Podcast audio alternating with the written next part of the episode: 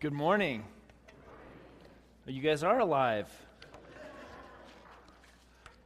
Wasn't a huge, wonderful blessing to be led in worship by such an eclectic worship team this morning of students and adults, and how what a great representation of who we are as a faith community and uh, the multi generations that we have here that God is calling and blessing and uh, as we learn more about who we are and who God is calling us to be, it's just so exciting to see uh, even our students stepping in and taking a leadership role to lead us in worship this morning.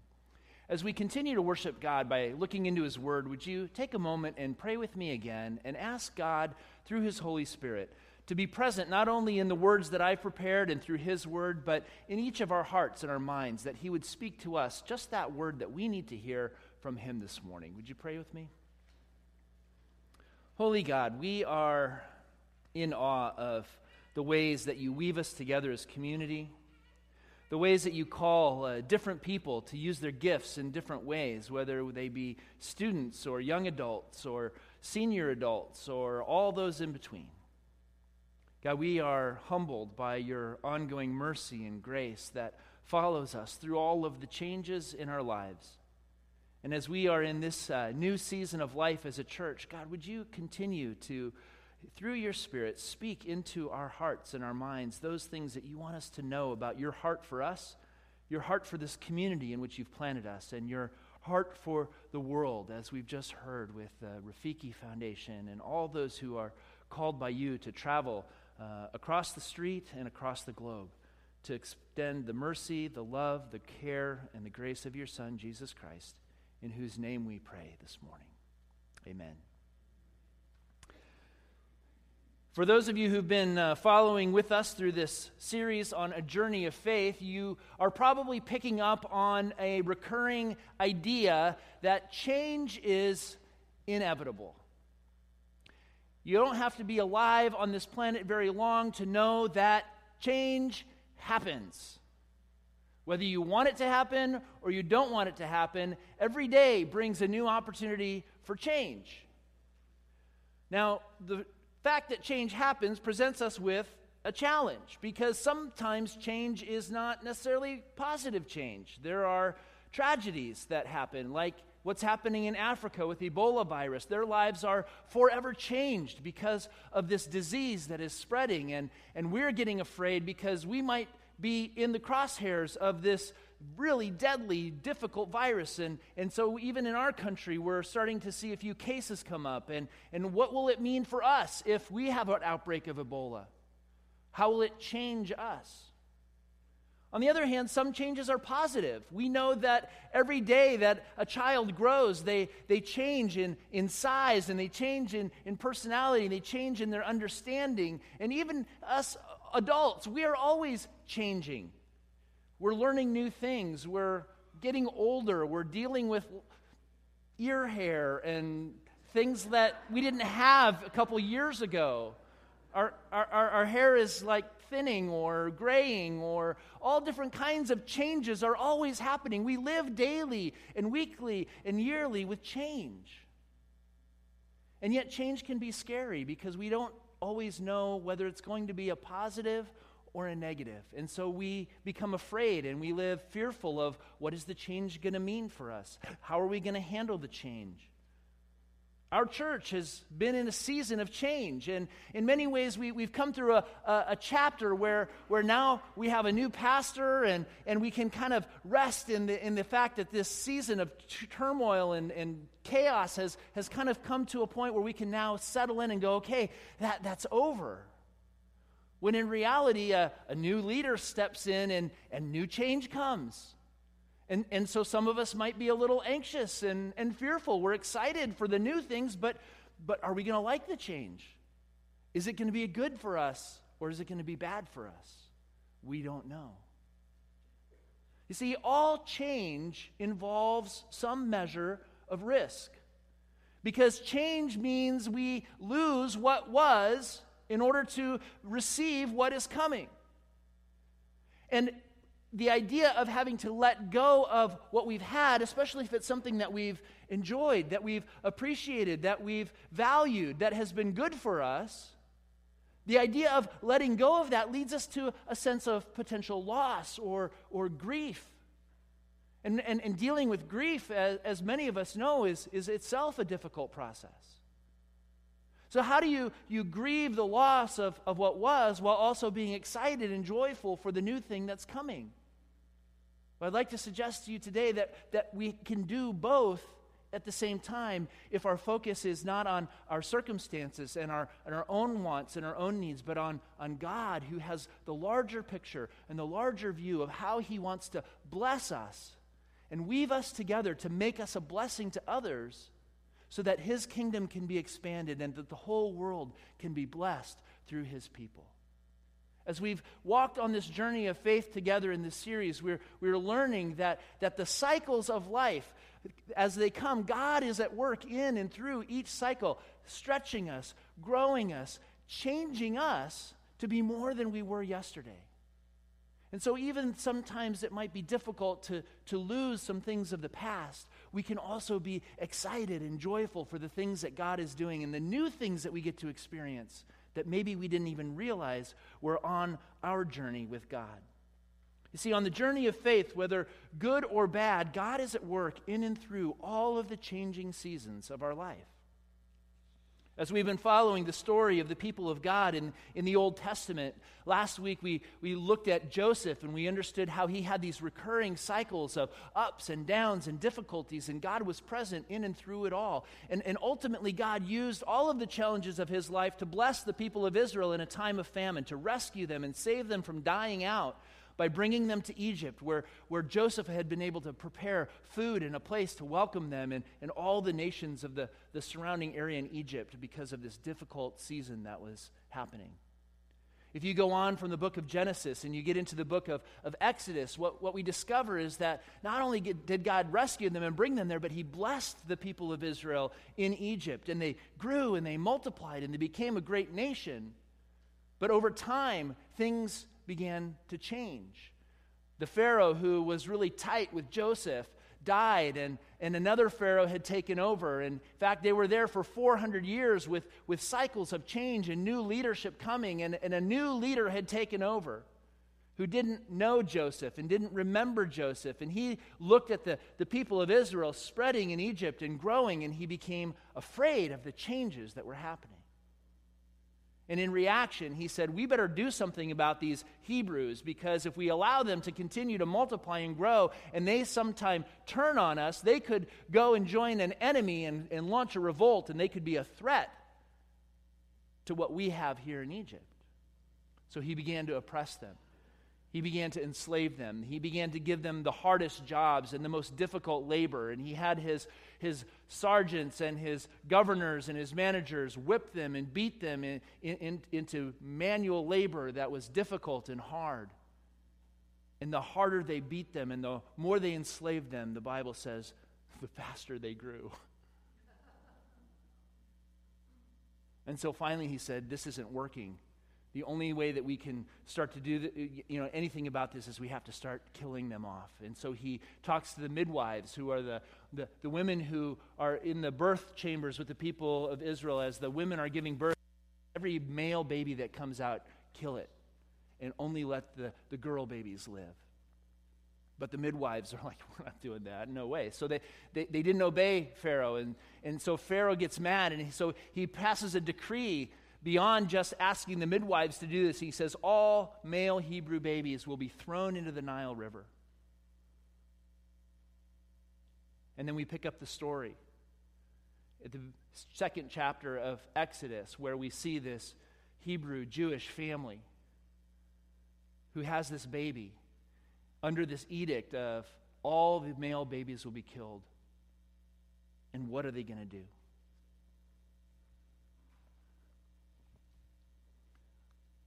And it says, Now a man of the house of Levi married a Levite woman. And she became pregnant and gave birth to a son. Now, we're not given their names here, but later in Exodus and in Numbers, they, they, they tell us that it's Amram and, and Jochebed.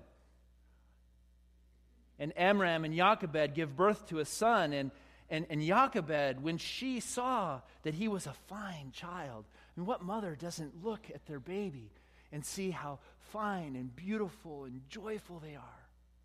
In this new bundle of joy in her arms, and realizing that it has been decreed in the land that, that this baby is supposed to be thrown into the Nile River.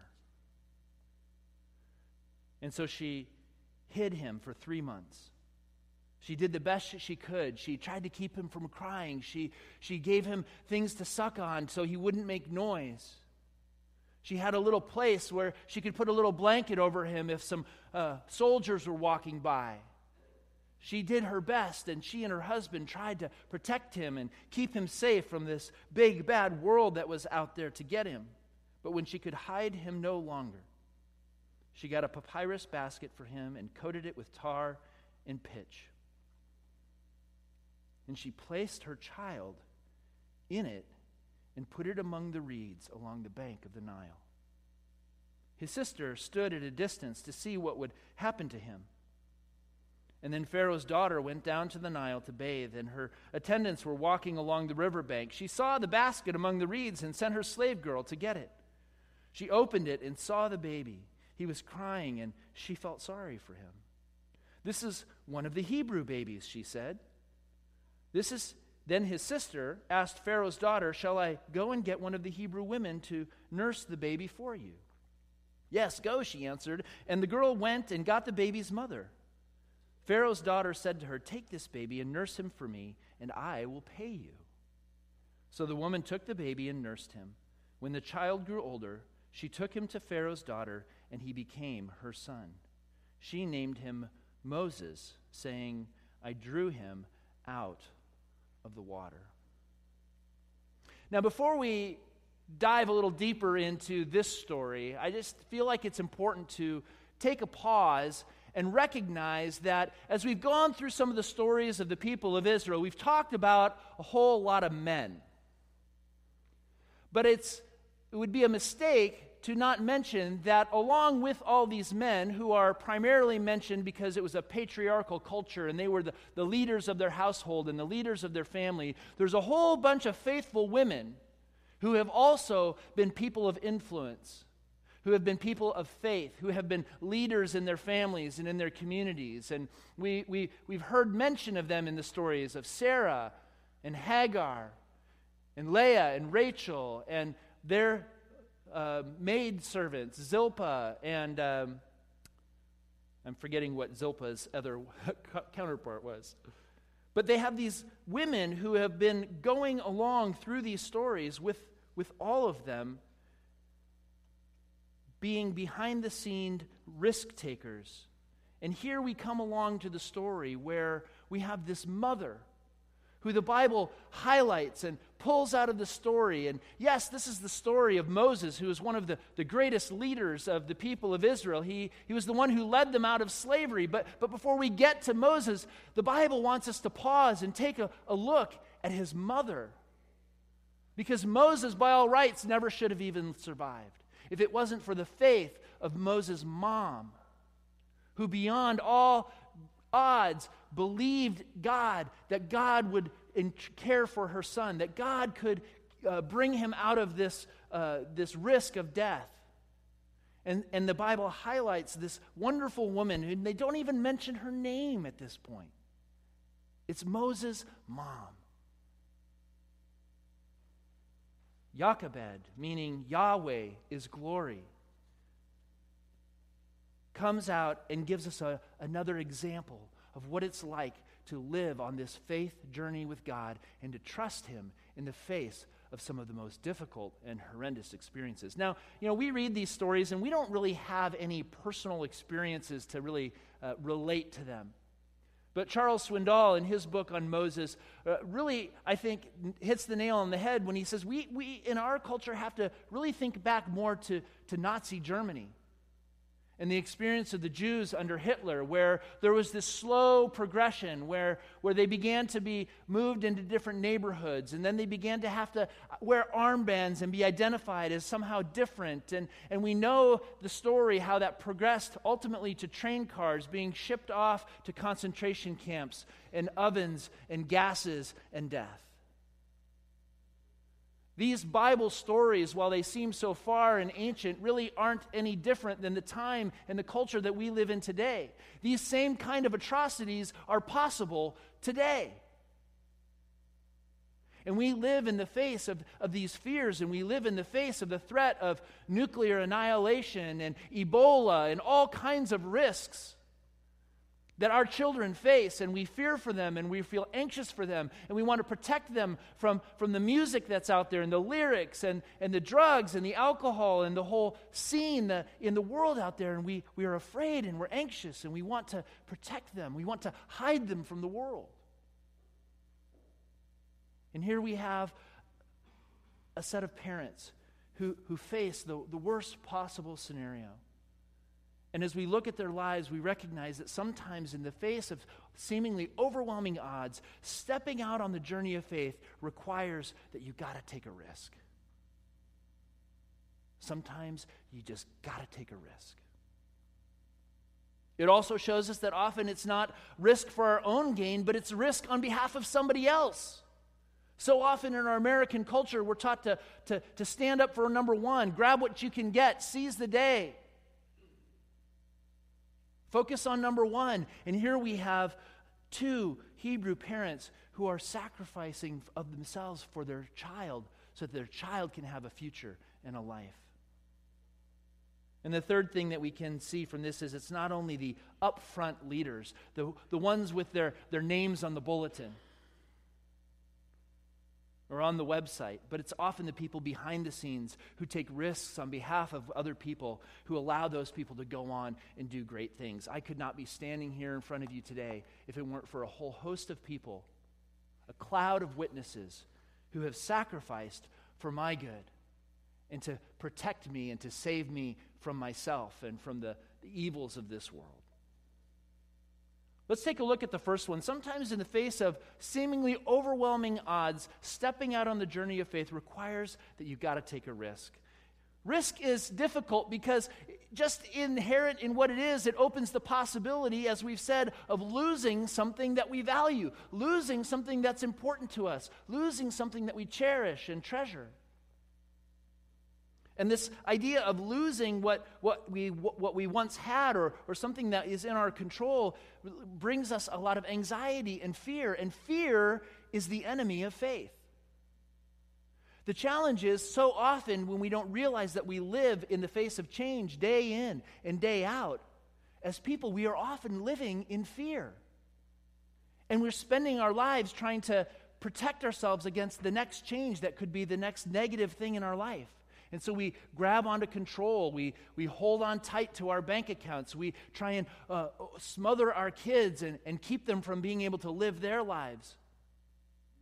We hold on to church as we've known it because we can't let go of, of the way things have been because we don't know it might all go to pot.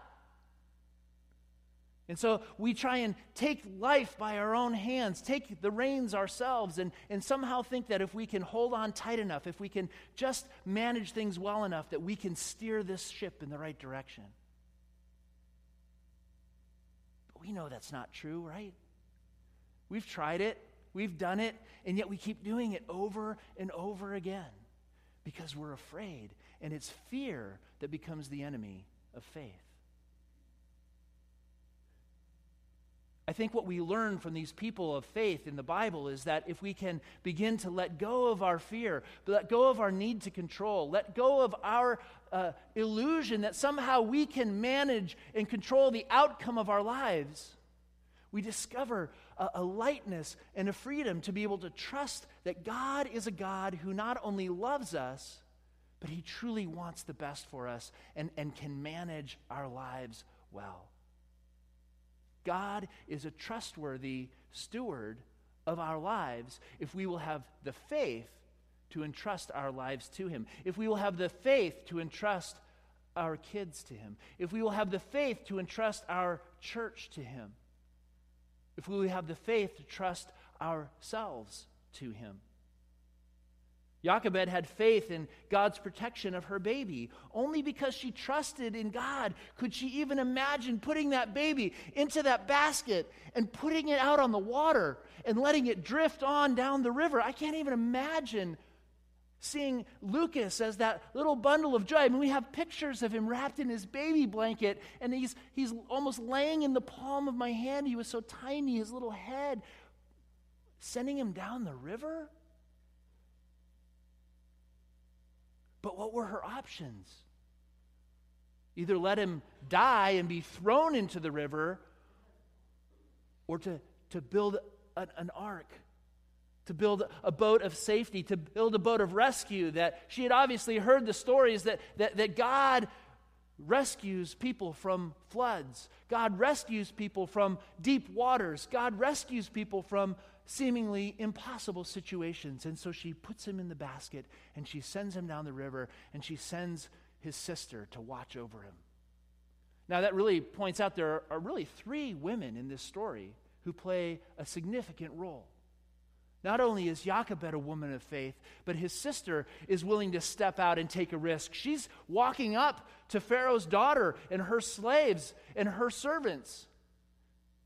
And, and she's inserting herself into the, the court of Pharaoh and says, Hey, you know, you want me to go get a Hebrew woman to nurse him for you? Wow, that's a great idea. Would you go do that? I mean, we don't know how old Miriam was, but I mean, she couldn't have been more than maybe a middle school teenager. And here she is, listening to her mother, trying to help her mother, trying to save her little brother, stepping out in faith, taking a huge risk to go out of her comfort zone on behalf of someone else. And as a result, God moves the heart of Pharaoh's daughter. She sees Moses and she has compassion on him. And she knows what the edict is. She knows this is a Hebrew baby. She knows what circumcision looks like. And she says, I'm going to take him in because I don't want him to die either. And so we have these women of faith, one not even realizing that she was a woman of faith, responding to what I assume is the Holy Spirit prompting her to take in this little Hebrew baby and to, take him as her own. Jochebed knew that God would take care of her child.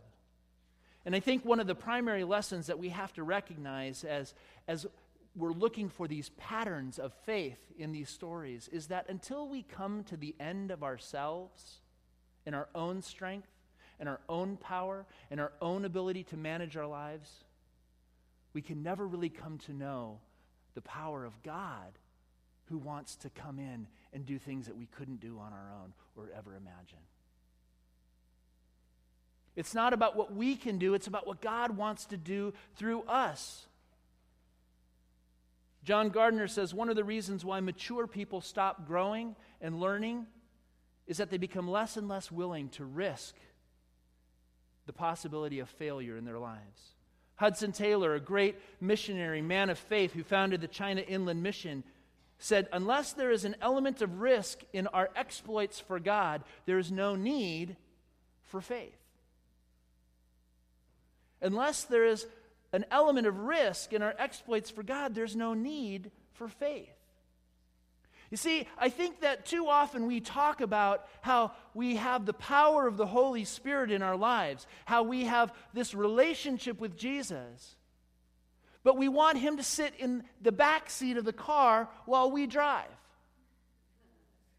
There's a great youth speaker when I went to, to CHIC when I was a teenager. Our teenagers are going to have a chance to go to CHIC this next summer. It's our, our, our triennial uh, high school youth conference that, that, that happens. And, and I still remember the speaker when I was a teenager at CHIC told the story that, that imagine you're, you're driving along the road in your car and you see this guy walking along the road and you're getting closer and you realize, hey, that's Jesus. And so you pull over and you, you throw open the door and you say, Hey, Jesus, come on, get in the car. Let's ride for a while. And Jesus says, Oh, oh thanks, but, but I can't. Oh, Jesus, come on.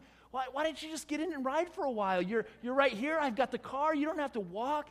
Just get in. Oh, I, I, I wish I could, but, but I can't. Jesus, why? Why, why won't you get in the car? You're, you're hurting my feelings. And Jesus looks at you in the eye and he says, Because I don't ride, I drive.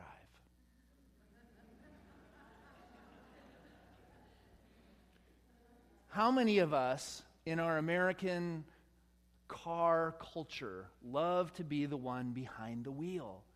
We feel in control. We feel like we're the ones who can manage the, the, the destination. All the while, the invitation that Jesus gives us to come and follow him, to be his disciples, is to say you can let go of the need to, to control. You can sit in the passenger seat and just enjoy the ride because he's the Lord. He's the master. He's the controller. He's the driver. He's the one that, that knows the map. He's got the GPS that will get us where we need to go.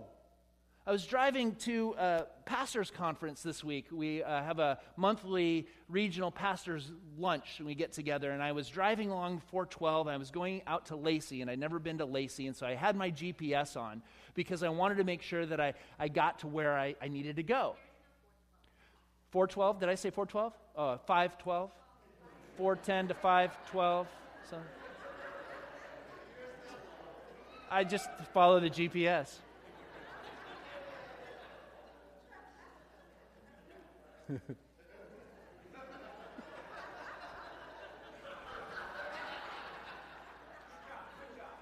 Thank you.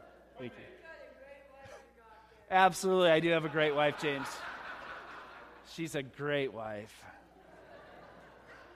It's good to be family, isn't it?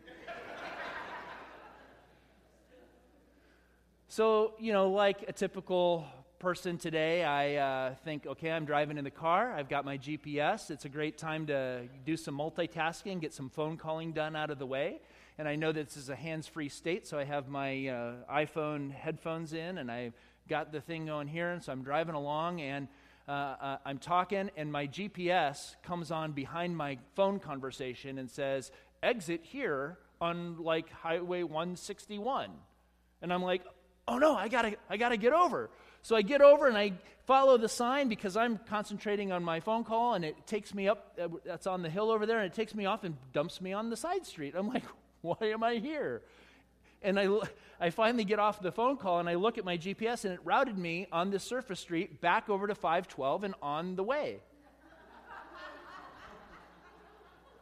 And I'm like, why in the world would my GPS take me off 512 onto 161, which is a surface street, put me back on and keep going? It makes no sense.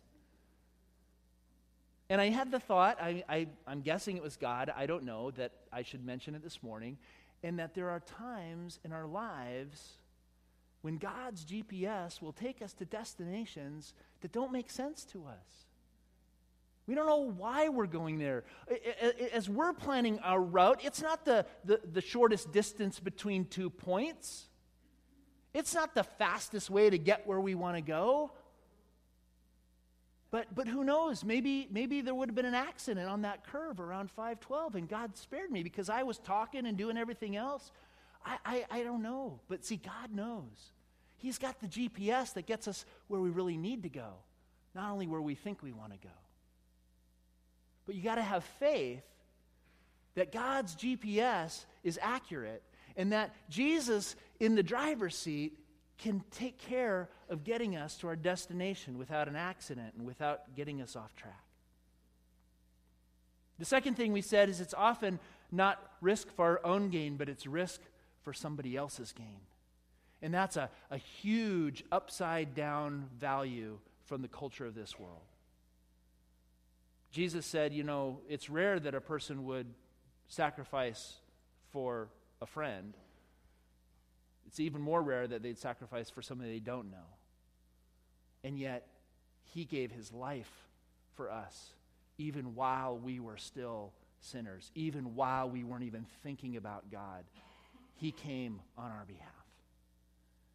Greatness has never been a solo act. I don't care how talented, how popular, how wonderful any uh, movie star, rock star, uh, Christian leader, Andy Stanley, Craig Groeschel, you name it. There is no one person who's become great as a solo act. They've got a whole host of people who have supported them, who have sacrificed them, who have blessed them and allowed them to stand on their shoulders to be who God has called them to be. And it's the sacrifices of those many, many people, those moms, those dads, those grandpas, and those grandmas who've, who've sacrificed time and, and money and, and energy and, and personal gain to invest in the lives of children and teenagers and young adults, young men and women who are going through difficult seasons of life who need somebody to come alongside them and tell them, hey, it's going to be okay. But in our busy, hectic world, if we don't have time to respond to God's GPS signal that turn here, meet with this person here, invest your life for a while in this person, we go through life sitting next to each other in pews every Sunday, but never really being community. Never really knowing the troubles of the people sitting next to us, never being able to help bless one another and to sacrifice for one another in the ways that God might have.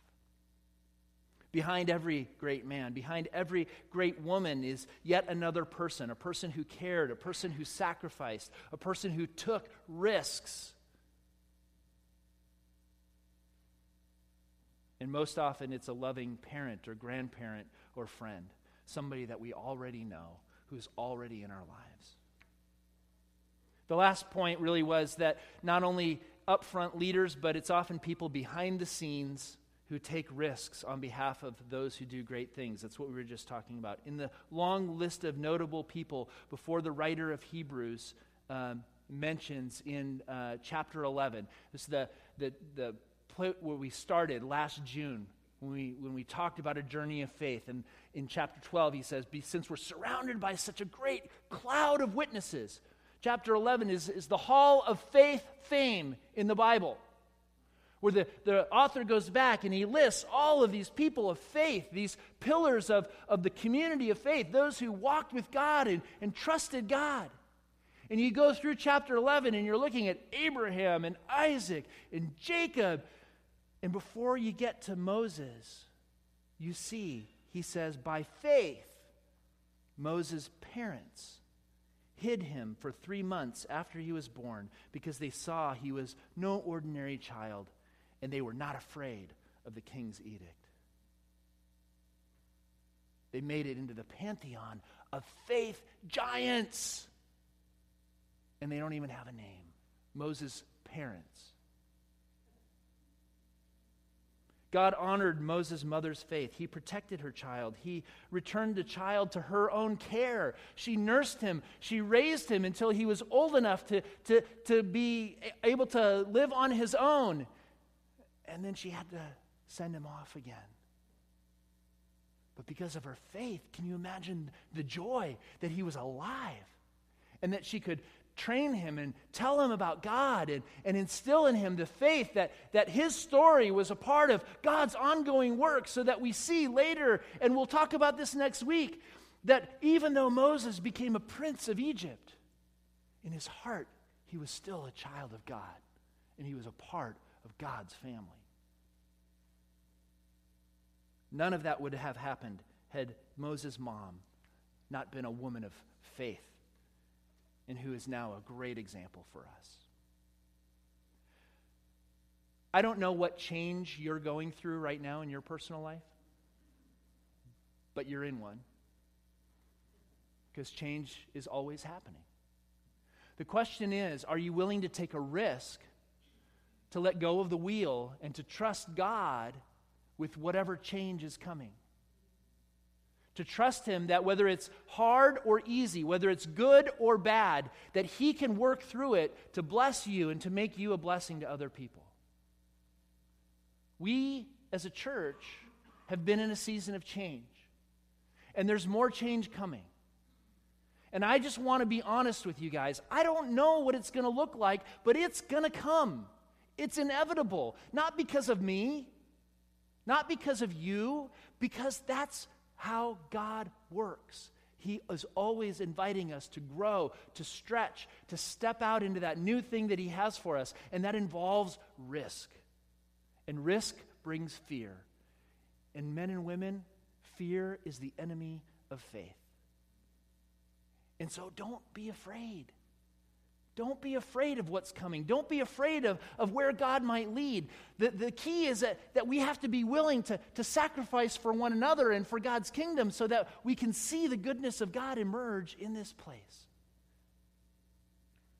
You can't discover new oceans unless you have the courage to lose sight of the shore, one person said. Think about those ancient sailors as they didn't have GPS. They had this sextant when they tried to read the stars and they sailed off from Europe and tried to navigate a flat world, thinking they might fall off the end. Think about what it would be like to lose sight of land and to be out in that, that big flat ocean, not knowing where you're going or where your destination is. Apparently, there's a, a map that's on display in the British Museum in London of an old mariner's chart that was first drawn in 1525. It outlined the North American coastline and the adjacent waters that had been explored. And the cartographer made some intriguing notations on the map in the areas that hadn't quite been explored yet. And one said, Here be giants. And here be fiery scorpions. And the other one said, Here be dragons. The article explained that eventually, uh, uh, that's connected with the map, that the map came into the possession of Sir John Franklin, a British explorer who in the early 1800s took the map and he had scratched out each one of those notations and he wrote, Here is God. How often do we live our lives like we're following that original map? Afraid of the giants and the dragons and the scorpions that are out there. Do we understand that God has already overcome the entire world? Here be God. How can we be afraid to, to go anywhere? How could we be afraid to risk anything? How could we be afraid to trust the maker of the universe who's given his very life so that we could be forgiven and be on this journey together with him? I'll leave you with a, a quote from a, a shipwrecked uh, or from a Coast Guard captain in New England who was asked to be sent out with his team to go get this shipwreck into stormy, terrible seas. And, and one of his, the members on his team said, We can't go. We'll never get back. And the captain looked at him and he said, We have to go out, we don't have to come back. We have to go out. We don't have to come back. Men and women, God is sending us out on a journey of faith to rescue lost and hurting and lonely people. We have to go out. But we don't have to come back because God has our lives in His hand. And because we know that eternity has already begun, we don't have to fear giants or scorpions or dragons. There is nothing that can separate us from the love of God that is in Jesus Christ our Lord. So don't be afraid. Be willing to take a few risks and let's see what God's going to do. Amen? Let's pray.